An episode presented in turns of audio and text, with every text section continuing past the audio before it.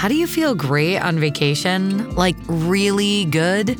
Easy. You go to Aruba. You'll spend your time relaxing on cool white sand beaches and floating in healing blue water.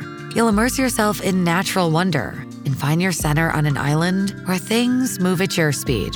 You won't just feel great, you'll feel relaxed, renewed, and ready for life. That's the Aruba effect. Plan your trip at aruba.com. If Hollywood made a movie about your life, who would they cast to play you? For today's guest, that person was Iron Man himself, Robert Downey Jr. Not too shabby. Well, the real life guy is named, and who you're about to hear from is named Steve Lopez. And he's a columnist for the Los Angeles Times, AKA the LA Times. And he's a four time Pulitzer Prize finalist and best selling author. Like Mitch Albom, he began his career as a sports writer and slowly conquered almost every other topic you can imagine. Steve Lopez has written three novels and a best selling nonfiction book, The Soloist, which is a New York Times bestseller. Of course, that's the one that became a movie starring Robert Downey Jr. and Jamie Foxx. His latest book, Independence Day, talks about our favorite topic right here on the Retire Sooner podcast, and that's retirement. And early in the interview, you're going to learn about some of the least happy retirees, people that couldn't stand retirement, in some cases, right out of the gate, which is something that, even though we talk about happy and unhappy retirees right here on the show, I don't think we've ever gotten so many examples of people that just got it wrong.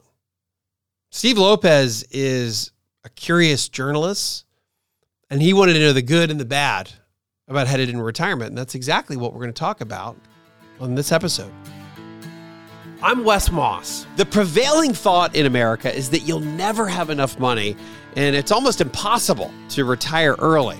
Actually, I think the opposite is true. For more than 20 years, I've been researching, studying, and advising American families, including those who started late, on how to retire sooner and happier. So, my mission with the Retire Sooner podcast is to help a million people retire earlier while enjoying the adventure along the way. I'd love for you to be one of them. Let's get started. Steve Lopez, are you in LA? Have you always been, like how long have you been in California or or not? Well, I was born in uh, Northern California, and my first uh, newspaper jobs were up there. Um, San Jose Mercury News, Oakland Tribune. Then I went to the Philadelphia Inquirer. Oh yeah, for many years. Then to Time Magazine in New York, and I've been at the LA Times. It's almost 22 years now. Yeah, it was like oh two like oh one. I think you were. Yeah, it's been a yeah, long time. So, yeah, so I've been uh, living in LA the last 20 plus years. You know, when I uh, was trying to research, sleuth around for your age and everything, when I was reading about you, I on Wikipedia, by the way, it says your age. Well, it's no secret because it's on the interwebs. You were at, you were age 68 slash 69. Well, the slash, forget the slash. It's 69. Okay. I'm coming up on 70. Okay. But, you know, another way to look at that is I'm coming up on full Social Security payments. Well, I, I do want to start out with this, but I want to go back to. Oh, I thought this was the show already. oh yeah, no, we are. We're we're live. We we are, we're live and unabridged. So have you not started? You've delayed your social uh, social security. I have. Oh, cool. Yeah, but I don't. But I'm I'm stupid about money, and I don't know if that's a good idea or not you know there are whole books that debate that very topic and i don't know the i don't know the right answer. If you knew exactly how long you're going to live you would right. you would know exactly the right answer. There's some important variables that's a big you know? one. Age of yeah. death is a, is a good is a big one but listen i don't think um, if you and you've still are you still working full-time part-time? What is your schedule? Part-time. Yeah.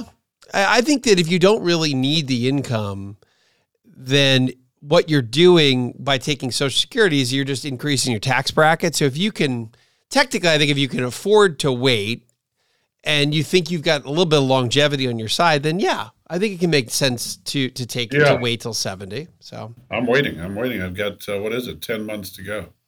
So, but I can make an easy case to take it at 62. Uh, and I, well, I, have a, I have, a, you gotta, you got to live into your mid 80s in order to catch up what you lost if you wait till 70. It's about a 12 to 13 year cat, uh, catch up to bring up uh, yeah. to be able to make up for the money left on the table.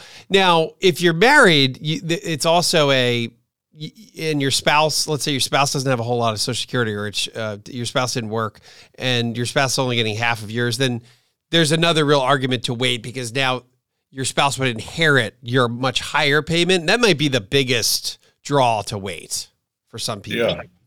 Yeah. But you, you, it really just it's very situational. It depends. But you listen, you you wrote a book about retirement, so I should be asking you. You wrote a book yeah. called Independence Day. yeah, but it's uh, everything but finance because I know nothing about money. Well, I want to learn about that. I want to learn about what you learned about retirement, which is part of the subtitle. Um, I love the thought that you're writing about some who will never just some who've done it or some who will never do it or never quite retire and obviously that's the our audience here, the retire sooner audience. These are people that are our listeners are always thinking about when am I able to stop working in some capacity? Doesn't mean they don't go part time, but that's a huge part of our listener base. Early retirees or people that are maybe not so early, but they're thinking about when they're going to stop work. And this is what I wanted to really cover with you. Right. I, I think that though, because it's so famous and so popular, I do want to start out with the soloist, and you're you were played by Robert Downey Jr., which is pretty pretty amazing. Like there's I don't know if there's probably less than a dozen people in the world or America that get played by an A-list celeb. So I, I think that can you just walk our audience through that that fascinating part of your career while you were at LA Times, finding Jamie Foxx's character, obviously from the movie, and just give us a recap of that because it's just such a cool experience for you. Yeah, well, um, I you know I'm a general interest columnist, um, just looking for something a little different each day, and so you got to keep your eyes and ears open and you know pay attention to what's going on around you. And you know, being in Los Angeles, it's it's like a shooting gallery because there's so much going on. Um, you know, there's a little bit of everything happening in California. So if you can't find a column out there on the streets, there's something wrong with you. You should give it up but one day I saw this guy playing a violin, and it was downtown LA, and he's standing next to a shopping cart that contained all of his belongings. And he had a little sign on the side of his cart that he had written with a magic marker. It said Little Walt Disney Concert Hall. And a few blocks away is the Walt Disney Concert Hall, which is the home of the LA Philharmonic. So I thought, okay, this could be a column. This guy's got he's he's playing the Little Walt Disney Concert Hall. And then I look closer and I see that the violin is banged up. It's missing two strings. I go to introduce myself to him and he's you know, he jumps back just scared to death of me and I realized there were some mental health issues there and it took it took a while. It took many return visits to get to know him, but it turns out that he was a student trained at the Juilliard School for the Performing Arts in New York and ended up living on the streets, homeless in LA. So I started writing columns about him and trying to find ways to get him housing and get him help. And I started getting all these calls from Hollywood people, from uh, producers and directors, documentary, feature film people. And I didn't really respond to many of them because um, I, at that point, had written two novels that got Hollywood options and nothing ever happened.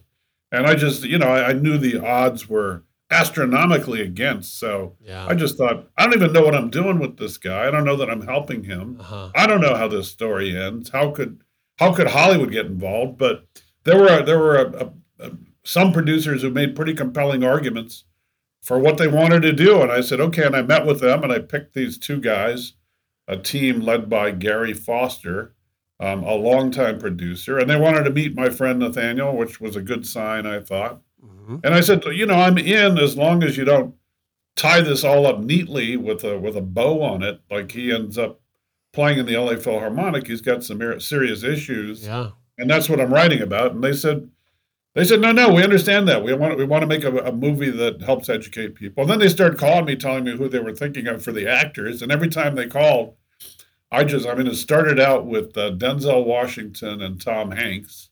And, and, and, just, and, by the way, you're kind of the whole time, you're still kind of, I'll, I'll believe it when I see it. because because Exactly. you you'd had your hopes dashed a couple times. Yeah. And I just, well, I just thought there was no way. Plus, I didn't think it was a particularly cheery, necessarily a Hollywood story.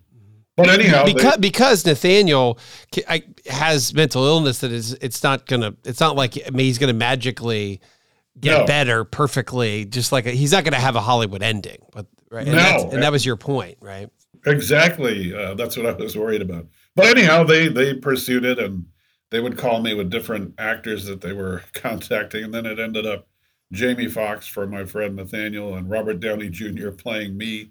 And even when they even when they lined that up and said, "Okay, we're going to begin shooting like whatever it is next week," I was I was certain that it wouldn't happen, and I'm I'm still surprised ten years or whatever however many years later it is that they actually did it, that they made the movie. how banged up were you uh, in the in that movie they have you I think it's a bike ca- crash and your your face is really messed up in that was that is that for real or was did you have like a scratch That was no exaggeration. Um, I'll tell you. I'll tell you what happened.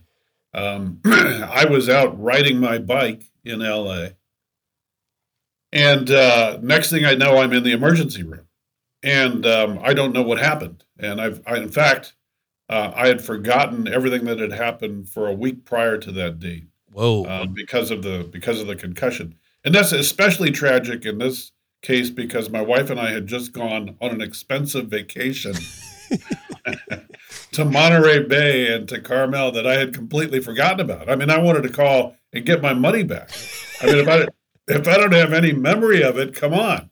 Um, I can see that, by the way, in a vacation disclosure for now. It's like hurricanes, floods, pandemic, amnesia. If you forget your trip, you get your money back. yes, I like that. Um, where's that insurance? I'm thinking about pet insurance. I'd go for that insurance too. But anyway, um, that memory um, loss turns out to come back um, um, years later when um, I was having a knee replaced, knee replacement surgery, and um, you got to get checked out by a cardiologist before you have them, you know, saw bones in your body. Yeah. And um, they said, "Well, you have a heart arrhythmia, but it looks like it's okay. You're you're good to go for surgery." In post-op, I died. I went into cardiac arrest, and I am, as I'm speaking to you today, back from the dead. I had to be resuscitated. I flatlined in the hospital, and when they explored what went wrong, um, it took a, a, a big clue for them was that I had fallen off my bike and couldn't remember what happened. And they said, You have an arrhythmia in which your heart slows down, slows down, slows down, and then stops. And that can be triggered by, you know, a lot of exercise, by some trauma. Um, so it might have been the anesthesia in surgery or having my, my leg sawed off. That's kind of a big deal. been- Your body Yeah. was like, wait a minute, this is kind of a big deal. yeah, it might have been when I was riding my bike. It turns out that where I fell was at the top of a hill. So when I had extreme exertion, so they put all of this together and said, okay, you got a heart issue. So I left the hospital with um, a, uh pacemaker as well as a new knee. And it's one it's one thing that has had me thinking about retirement. It's this happened 10 years ago. And I thought, okay, I don't know how many days I've got left, years, weeks, maybe it's days, minutes, who knows. But having died once, you know, that slap in the face, that mortality, I just I, I began asking myself, okay, am I going to be one of those people who waits to retire? Um, and then when I finally do, and I've got all of you know, it's finally I'm going to recess, and here's what here's how, how I'm going to spend my my new leisure time. I'm one of those people who is too hobbled, or I don't remember my my wife's name, and I really began to think a lot about what is the time to cut loose and uh, and try a new life. If if if you go back to your Philadelphia Inquirer uh, Inquirer days and L.A. Times and all the places you've written, how were, did you ever touch on retirement as a topic, or just once in a while when it kind of came up as an interesting story, or had you never really written about that at, just as a columnist prior to the book? Not about retirement per se, but when my parents were going through some health issues, um, and I, by the way, am on the same calendar. You know, I could not escape, you know, the the heredity. Um, my parents had joint disease. You know, my dad's knees were just so creaky. Um, I ended up having to have both knees replaced, and they had heart issues, and then they had cognitive issues. So I wrote about them going through that whole process and making those tough decisions mm. about when can you no longer drive, and you insist.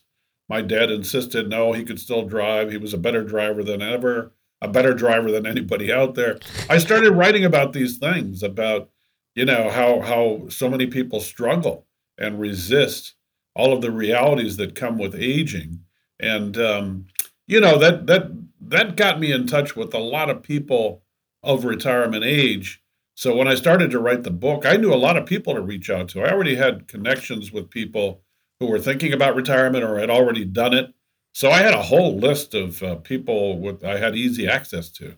You know, was there a was there a a light bulb moment on what you wanted to, when you knew you wanted to write about it. I remember my first real book about retirement was called You Can Retire Sooner Than You Think. I remember literally the minute I thought that I was going to do it because I came up with this title called Happiest Retiree on the Block in my head because I was a new parent and there was a really popular book out called Happiest Baby on the Block. And I thought Bing, I, I need to do some sort of book that relates to happy retirees. And I was like, oh, I'll do a survey. And this, you know, that could lead to a book. Eh, and, and ultimately, my research in the survey did lead to the book. But did you have like a, a Bing moment, or does it just kind of an evolution that you were going to write Independence Day? I, I, did have a Bing moment. It doesn't necessarily flatter me, um, and it's maybe not what you're expecting.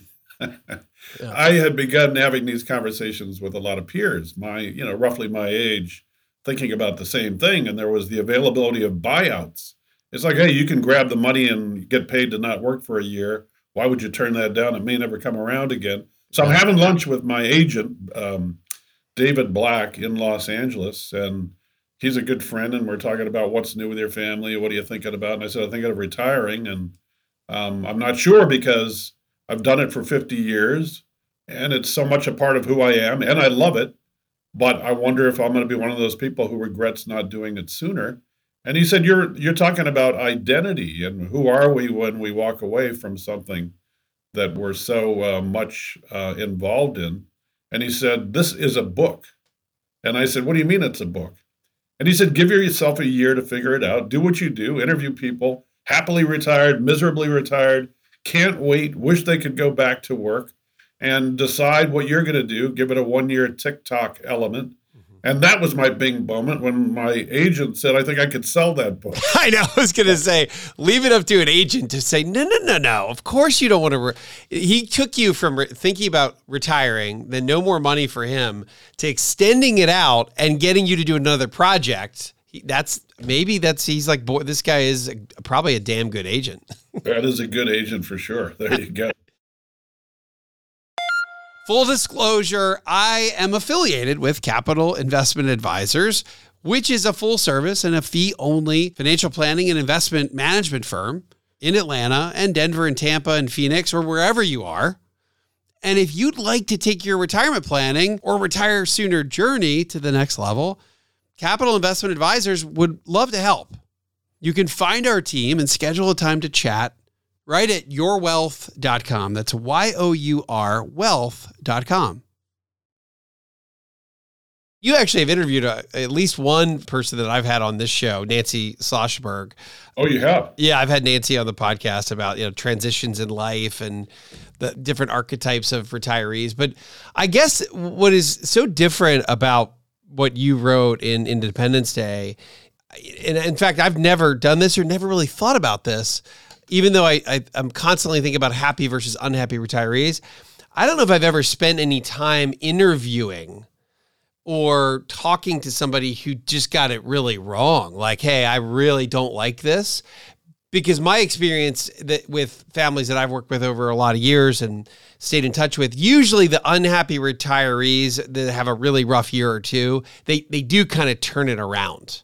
And usually it's in my in my experience, it's usually for people that have just had nothing to do, and they're almost all the unhappy retirees I find are ultra hardworking entrepreneurs, executives that just only knew work and they just they could they just so struggled with identity the year or two after. Just and and some arguably like forever. But i actually i want to hear about your eh, top examples of people who just really it was just a terrible fit. They really regretted retiring. It was just not good. Well, a couple people in the book come to mind. Um, one is uh, uh, Rabbi Naomi Levy, um, who um, who told me that, and she re- she gave up her job as a pulpit rabbi so that she could do some other things, and then missed it and worked out kind of a hybrid plan.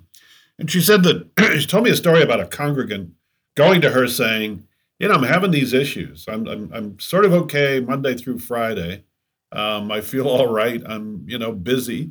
And then on the weekends, I kind of fall apart. And she said, Well, tell me about your weekday routines and then about your weekends. And his weekend sounded, sounded like mine, where he's jittery, he paces, he wonders what to do. And, um, you know, in my case, then I always let me check my email. There may be a column. Somebody just sent in a great column idea. So um, she she concluded that he was somebody and that there are many of us who just need structure. And without structure, we're miserable. And I think a lot of people um, just, you know, belly flop into retirement without giving much thought to how they're going to spend that time. And that, I think that can be a mistake for people who need routines. And I think that uh, the other person who comes to mind is the woman you just mentioned, Nancy Schlossberg, who you're right, she has those six classifications of retirees. She thinks I'm a continuer. That's one of her classifications. yep Where you continue doing in some form what you've always done. Maybe you teach, maybe you're a mentor, maybe you serve on a board at a, you know, um, some kind of a, um, a I don't, maybe you maybe you show up at a high school and, and talk to uh, students who work on the newspaper. But she said she said this that that in retirement, uh, to find happiness, you need to first of all have a bit of a plan. You need to figure out a way to find purpose and passion and matter.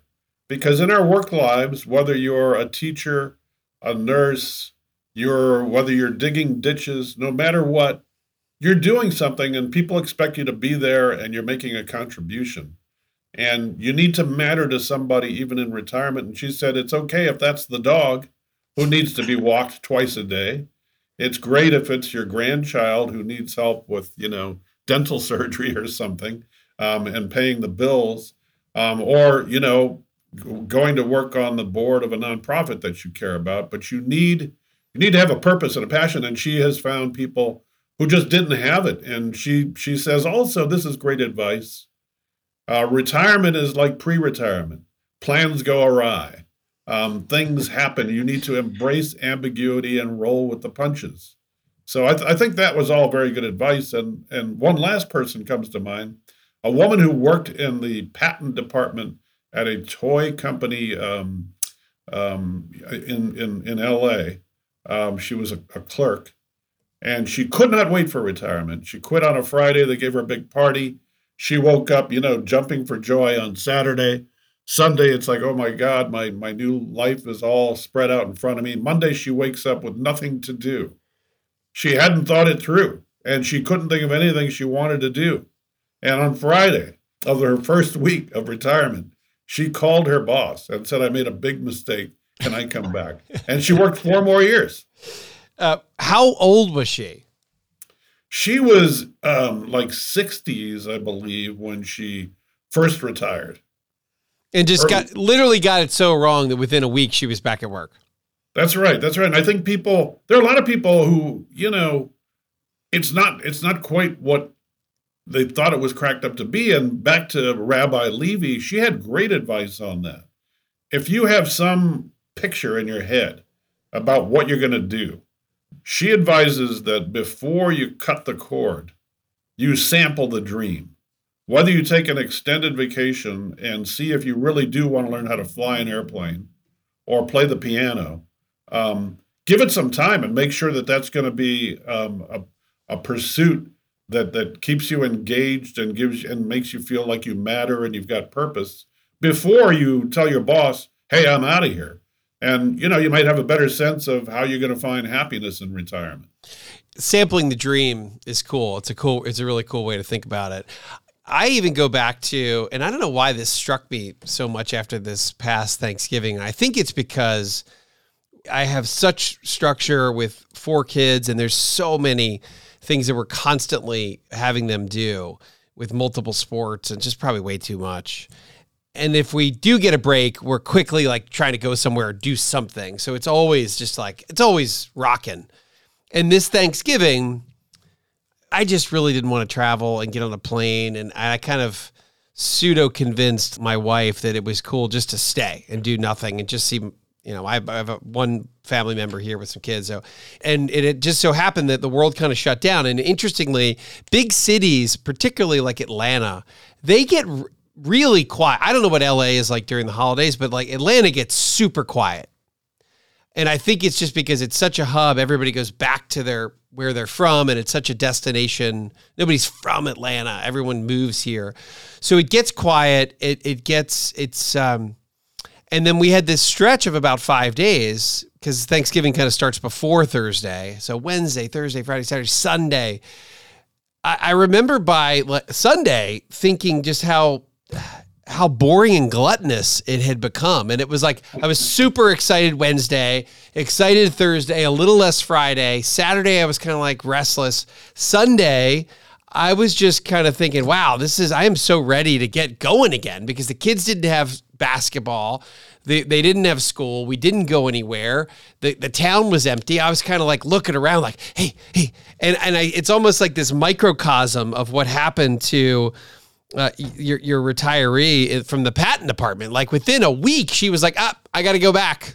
Yeah, yeah. You gotta you gotta have some sense of what the heck you're gonna do. Um, you know, do you mind if I ask uh, Wes the age range of your kids? Sure, sure. I have a 15 year old, and then 13, and then 10, and then six, approximately, oh if I can remember correctly. my goodness, you're a you're a youngster. You're going to have a full house for years to come. Now, here's let me tell you um, about my situation as I was working on the book.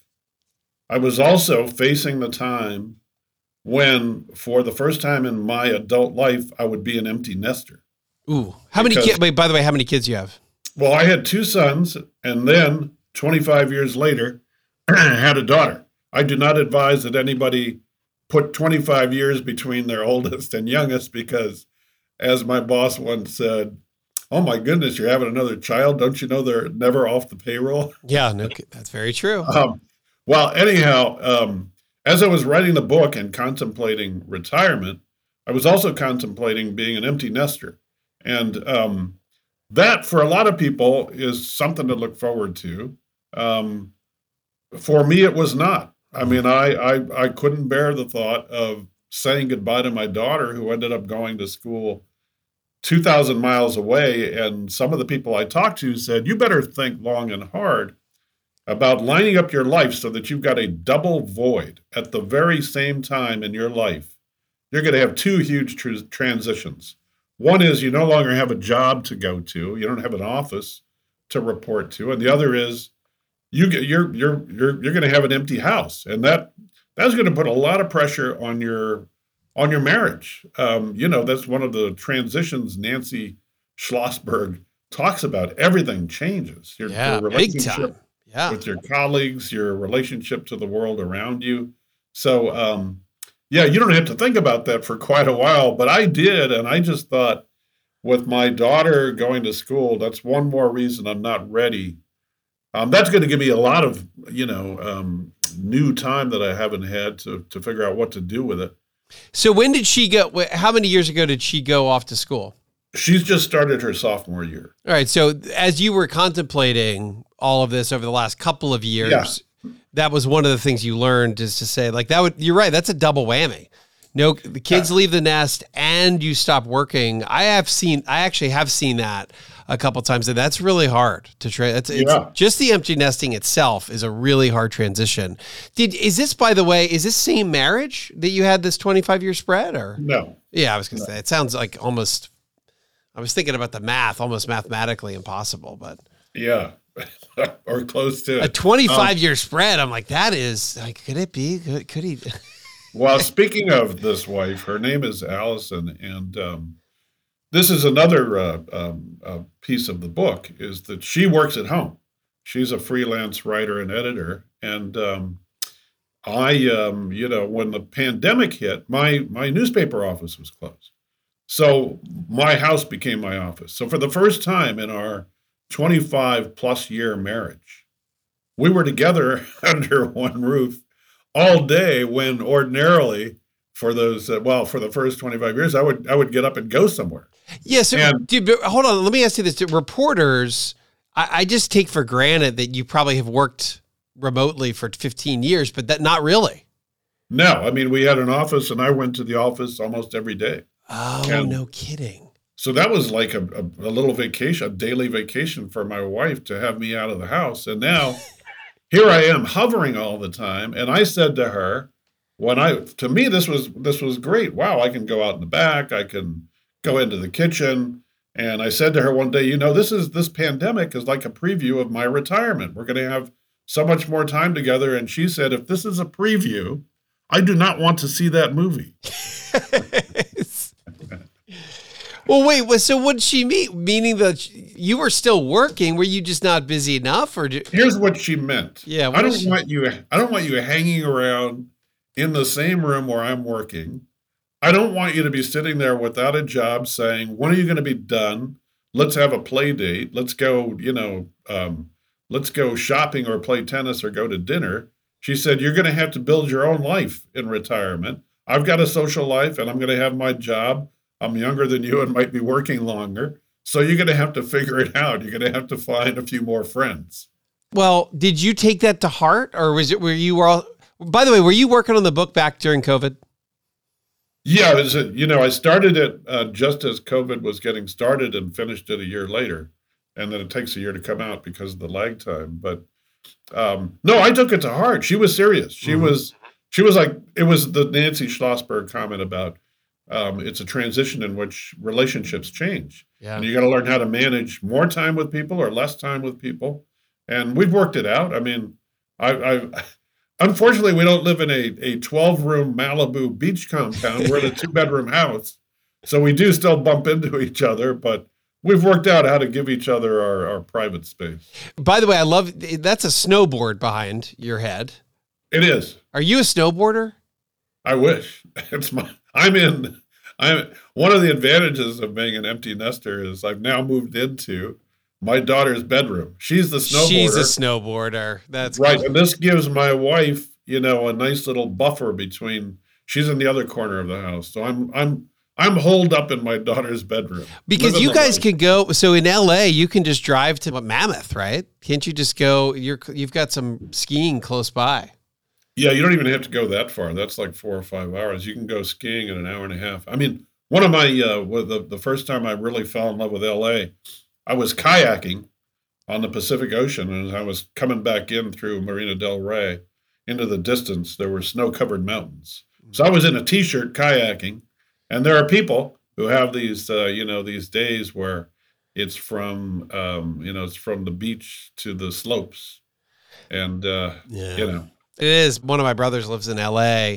And when you go from the East, we're an East Coast family, and you hear somebody that's going to move, d- d- went to school, he went to school out there, and then ended up getting a job. And then it's kind of like, oh, once you get bit by the California bug for like more than, I don't know, more than a week, more than a month, it's hard to come back to the East Coast because he does the exact that. He surfs and he snowboards. So he's constantly going from the beach to the mountains and he's and it's just hard to leave that even though taxes are a whole lot more and it's more expensive and it's hard to buy a house and all the problems with California it's still just a, a wonderfully beautiful place to live. Yeah, it's like Kramer said to Jerry when Jerry Seinfeld said he was going to California for a job and Kramer said, "You can't go Jerry, she's a seductress. You'll never get away." That's exactly right. She, California, is a seductress. That is cool. That's so true. Well, what about your, you know, one of the statistics that was very interesting to me that came from the last research project I did is I, I wanted to know the relationship between uh, living near your kids or, or not. Ultimately, what we found out that happiness levels rise between 2 and 5x or happiness propensity. So if you're more likely to be, end up in the happy versus unhappy retiree camp, it rises by two and a half times if you end up living near within the same call it geographic area uh, within driving distance was the was the question I asked uh, your adult children at least 50% of them. So if, if, you live near at least half your kids it's a high likelihood you end up being a happy retiree. So what what did you find with folks about family well that's you know when you see those surveys uh, as you know a lot of people put at the top of the list of things they want to do as retirees is more time with the kids more time with the grandkids um, there is one hazard, though, in um, you know um, upping and moving. Um, we, we, live in more mobile societies today than than we did when I was a kid. I mean, my parents stayed put in the same small town in Northern California that they were born in, but there's a lot of moving around, and you may, you know, let's say my daughter who's going to college in Ohio decides to stay there when she graduates, and I move to Columbus I love that city, and you know that would be great. And ten minutes after I get there, she moves to Seattle or to Atlanta. Uh, then what? So I don't know that you can plan your life around around where you think the kids are going to be. Although, in my case, yes, I would like to be near my kids. Um, and so, and if she does stay in the in the Midwest or on the East Coast, we might move. I mean, I I loved my time on the East Coast in Philadelphia and New York, so I'm open to moving. How about men versus women? Did you see, you know, when your wife, uh, when Allison, is Allison is your wife? Yeah. When Allison said, hey, you need to get, uh, let's say, a more more packed social calendar. Yeah. Uh, is that harder for guys than it is for for females, I, or not, or, or is it just not necessarily?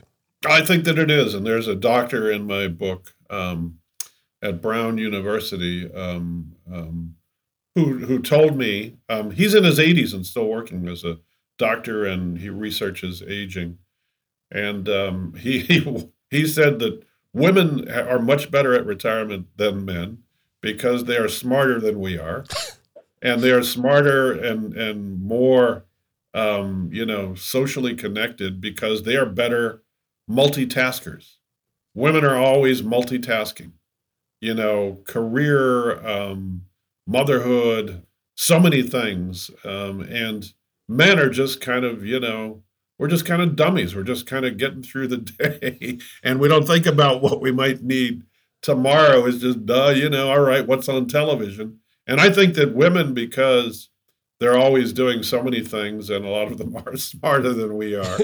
I think they've got it figured out. I mean, there are things that they know they want to do and they go and they do it. That's not universally true but um, I just I, I think that they're better um, wired mm-hmm. for retirement, and um, you know I, I think that men who don't find something in retirement that keeps them engaged really struggle, and I don't I don't see that many women struggling with retirement. What about you? So you're approaching 70. You've got another fa- big phase of work. I mean, you just released a book recently, so you've got that. You, are still working part time. You said right? Yeah. What do you think you're going to do? Well, here's the deal. I um, among the people I spoke to um, to go to school on their experience, I picked two guys in their 90s who are in creative fields, and I did that because although I don't think of my work as you know uh, terribly creative, I do stare at a blank screen and I've got to fill it up with something. And um, I wondered if that is now so much a part of me that I won't know what to do when I'm done with trying to create something out of nothing. So I called two guys in, in LA who were in their 90s and still working. Is that what is one of those Mel Brooks? Mel Brooks and Norman Lear. Norman Lear from All in the Family and a million uh, other shows. Yeah, yeah. And my my my question for them was, I mean, do I even have an option here? Or as somebody who writes, am I cursed? And you know, when when you when you wake up and the creative uh, juices are flowing, um, what happens when you cut that off? I mean, if if is is is creative work oxygen, and when you no longer breathe it, do you suffocate? And um, you know, Mel Brooks, Mel Brooks, who became my life coach, there's uh, you know if he ever gets if, if if Hollywood doesn't work out for Mel Brooks, he'd be a great would, life coach. I would encourage him to get into life coaching because he listened to my my sad little story about not knowing what to do, and he said, "So you like your job?" I said, "Oh yeah, I love it." And he said, "But you you you got all these other things you wanted to do too," and I said, "Yeah, yeah. It's just when when will I do those things?" And he says, "Well, here's an idea." go to the editors at your newspaper and tell them, I want to keep doing what I do, but not as much. Yeah. I want to have more playtime and see what they say. And so that's what I did. I said, Hey, I'm here. I'll take a 25% pay cut. And um, they said, uh, We're happy to give you a pay cut. now, give us the same amount of material. so I, I said 25% pay cut, 25% less production. And Norman Lear, you know, gave me advice along the same lines in that as a writer, look, if you take time off, let's say you go to Spain and you think you're going to study, you know, language and food and music, how long before you think there's a book possibility there? So you're always going to be doing this. Yep. And, you know, as long as you wake up with an urge to do something, just do it. And he was more the philosopher Norman Lear said, Life is about what's over and what's next. And you're swinging in a hammock between the two. And when you, whatever pulls you out of that hammock, don't think beyond that. Just go with the urge. And he says, for when I spoke to him, he was 98. He's now 100. And he said he has had 98 years of wonderful, this is over and there's something next. And at the time, he was juggling like six TV and movie projects. And he didn't, I said, you ever think about retirement? He said, absolutely not, not ever. So those are lucky people, Mel Brooks and, and um, Norman, Norman Lear. There are a lot of people working not because they want to, but because they have to. And that's millions of Americans. Um, you know, and I found some of them for the book too. Yeah, let me ask. Let me ask you about that. How what what does that picture look like to you? And and tell me about that. And are those folks that let's say their Social Security. That's all they've got is Social Security, and and that's not even going to be a whole lot. How tough is that for them? Or are they still okay?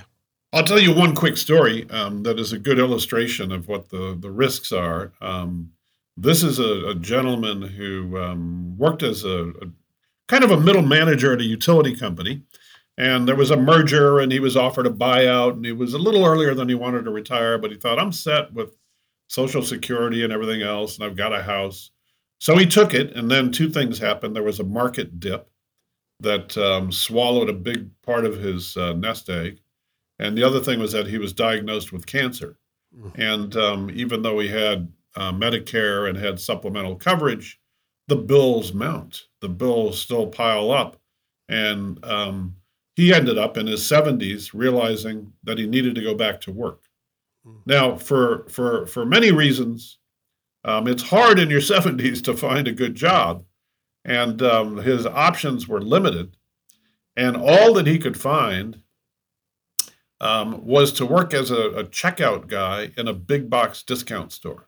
Mm. So I went to see him, and um, I got to tell you, I, I, first of all, it was wow, what an inspiration! This guy is doing what he has to do to survive, and that's what you know a lot of people do. But the other thing was that could be me and this guy's hobbling. He had a foot injury. He needed to see a doctor. And he had no idea when he'd be able to stop working. And that, unfortunately, is a lot of people. So part of the difficulty of knowing when to retire is you don't know how much longer you're going to need money. You don't know if you're going to live 10 minutes or 10 years or 30. And this guy ran out and ended up, you know, in a tough market in the middle of the pandemic trying to find work. And is would you say that so he's not it's not a great story then? I mean, it's not a happy ending type story. He's just no. stuck. Yeah. He's stuck and he had all these plans. He and his wife were gonna she's retired, they were gonna travel the world. They don't know how they'll find better paying jobs. They, you know, they're they're worried that they would lose their house. Um, and that's, you know, that's a lot of Americans are in that same boat. So let's circle back to uh, Nathaniel Ayers, who who our listeners would know from the movie played by Jamie Foxx, The Soloist, which is a really cool movie. I remember what year did it come out? It's been a little while. Um, I think it was uh, was it like 2008 or 10, something like that. Yeah, it's been a while. It's um, but it it really is. It is a it's a it's a wonderful, interesting, wonderfully interesting story. Um, what about the purpose? And and I I guess people probably ask you where Nathaniel is to this day. It was maybe tell me about what you learned around purpose with that and it is was was the viola was it the viola or the violin in real life in real life um, he was trained on the bass the upright bass but in real life he was hauling a cello and a violin around downtown la both. Okay cello. Okay. What was that his purpose? And did what did that teach you about purpose? Oh boy good question uh, wes because so many people, I mean, you and I are talking here today about how do you find what you're about? How do you find purpose and passion, the secret of a happy life? And um, you can look at Nathaniel, who was homeless and, you know, um, sleeping out there on the streets and fending off rats with sticks while he slept at night. Um, and all of that was horrible. And it's a horrible disease and it, it doesn't go away. And it hit him when his career was ascendant. You know, he might have been in you know one of the great orchestras of the world in Atlanta or L.A. or Cleveland or who knows where. Um, but and for he, our listeners, he was he has schizophrenia. Yeah, and the thing that kept him alive, I think, was that his best medicine all these years has been music. So he's always found a way to hold on to an instrument, even if it's got only two strings, like he had when I first met him. He was making music out of it, and he, he's told me music is just you take one note you put another one together with that and you you keep working until you find your way so i envied him and i still do um, because he wakes up and you know the norman lear thing about what gets you out of bed or what tugs you out of that hammock for him it's music he gets up and he plays for hours or he listens for hours and here's a nice little um, full circle story when i began thinking about retirement and what would i do in retirement one of the things I've always had on my list is to learn music, to get my to dust off the guitar that I never learned how to play, mm-hmm. sit in the garage, and um, see if I can make some headway on it. And I played the guitar virtually every day for uh, 14 months, and I'm now playing with Nathaniel. Now I'm not telling you that I'm at his level, but when I go to see him, I'll just do my, you know, like uh, amateur shtick on. You'll you'll play a couple chords. Exactly, you got it figured out there, and he'll just find a way in on the violin or the cello, and I'm ah. playing with this guy, and he's happy, and I'm happy, and that's not a bad way to, you know, to spend some of your some of your hours in semi-retirement. That that's a that is full circle, and it is cool. And as a musician, when you have a, uh, gosh, it's almost like. A, sports, right? If if, if you're a, a amateur, you know, soccer player and you're out playing with Pele, the result's still pretty damn good, right? So if, if you're sitting there with this world class guy from on the yeah. cello, you can you can probably make some pretty incredible music by you just hammering out a couple chords, and it's, it's uh, probably equally is enjoyable for both you and uh, Nathaniel. I am so grateful that he is patient with me. He is not judgmental. He's just happy to have somebody playing, and uh, we'll we'll do it for an hour. And I've got a smile on my face the whole time, and that's something that I will continue to do in semi-retirement and hopefully in retirement. Is hook up with him and hopefully keep improving on the guitar. You know, it's actually not a terrible idea to do that on even a larger scale because musicians are are, are cool about that. For the most part, are really cool about that. You know, you think I, you you kind of think that uh, musicians are uh, almost like athletes and competitive. It's like, well, I'm not going to play with you because I'm way up here and you're down here. But really, there's a lot of tolerance, I think, within the music community that people understand. Like, hey, you're here. I was there at one point. I could still, we can still play together. But it, it is interesting idea to think about really, really talented musicians coupling them with semi beginners. Um, it would be it's it the, the concept of what you guys are doing in his you know just playing in his apartment on a bigger scale is pretty cool idea. I don't know. That's just a retirement idea. Maybe that's what you're gonna you know, the foundation of good and bad musicians. Nobody would buy a cd of ours but maybe I'm, not. i'm having fun anyway. It's, we're that's, having a good time out there. That is amazing. So, uh, as we kind of wrap here, I have a good sense of what you're going to be doing in retirement. You're truly a continuer, and you will continue to write. And what's a top one, two, three thing on on your bucket list as you move into probably? I'm going to say maybe half time writing, the other half time yeah. playing. Well, you're right, Wes. That um, the deal was let me try three quarters time, and then maybe it'll be two thirds time the second year, and then halftime and slowly fade away into oblivion. So maybe that's what it'll be. Um, so what what would I like to do? I'd like to, um, with more time, study music a little more. Um, my my dad's family is from Spain, and my mother's family is from Italy, and I would like to. I speak Spanish, but not fluently. I would like to get fluent in both languages by living in each of those countries for a while and searching for relatives that would be on my on my bucket list. And I love to cook, and uh, those are two good countries for, you know, for food. And so maybe I could go to cooking classes in Italy and in Spain, and I'd be a happy guy. And when I'm back in the states, I could go hook up with Nathaniel and get out my guitar and uh, we'll jam together. To me, that'd yeah. be a pretty good life. That sounds pretty awesome. What would Allison do if she's younger? Would she be able to work in Spain and Italy with you? Um, she, I, I think if I say the words either Italy or Spain, she'll find a way to make it work. she'll, she'll be happy to go. But um, yeah, as a freelancer, I'm sure she could work from anywhere in the world. And um, you know, I'm look, I'm coming up on, um, I'm coming up on 70 very soon. And my parents at my age began, you know, forgetting names and, um, you know, it's, I have no reason to believe that I won't, that I'm not on that same path.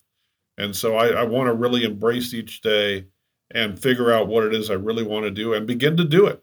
Like, uh, like the rabbi said, sample the dream. Don't wait too long. I'm reminded of the woman I called who was a retiree and I had trouble getting her. She was one of the many people at a retirement community that I, I, I had all these pen pals giving me advice. I couldn't get hold of her, and one day I called and she picked up and she was on her boat off the coast of California. And she said, We just bumped into a fishing boat here. They just tossed us fresh catch. We're gonna at sunset, we're gonna have cocktail hour and then grill some fish on our boat off of Laguna Beach.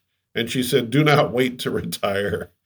Get out here as soon as you can while you can still enjoy it. So I'm I want to find ways to enjoy what time I have left. Ah, uh, between cooking in Italy, Spain, and fresh fish off the coast of Laguna, for some reason I leave the the Retire Sooner podcast hungry uh, very often. I'm I'm, I'm leaving here hungry. Uh, it was I interviewed um, Ken Honda who who wrote a book called Happy Money and he talked all about eating sushi. I literally was like for a week every meal I wanted to eat was sushi. Uh, I'm excited for you, and, and I love that you're doing what I I've written about called the. It's really I call this phase, and it's not a great name now that I've used it all these years, but it's the retirement gray zone.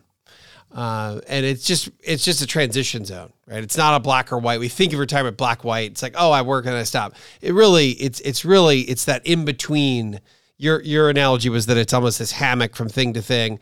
I think of it as this gray zone from black to white, and you're kind of already you're in that semi-retirement mode, gray zone. We should have named it like a cool color, and it would have been better, like it, blue zone. But then there's already blue zones. I can't take that silver, color. Maybe maybe silver. Silver zones, silver zones. Um, but um, but this is really cool, man. It's uh, Steve, very, very fun to talk, very educational and insightful to think about how you've thought this through. People that didn't want to retire, didn't like retirement, all the way to the people who couldn't retire, to the Mel Brookses of the world who are like, hey, just don't retire. And um, it, it, it all comes full circle to you uh, jamming for, with the guitar and the cello. yeah. Do you want to join my band? I do. I'll be like the I'll, I'll be on the bad musician side.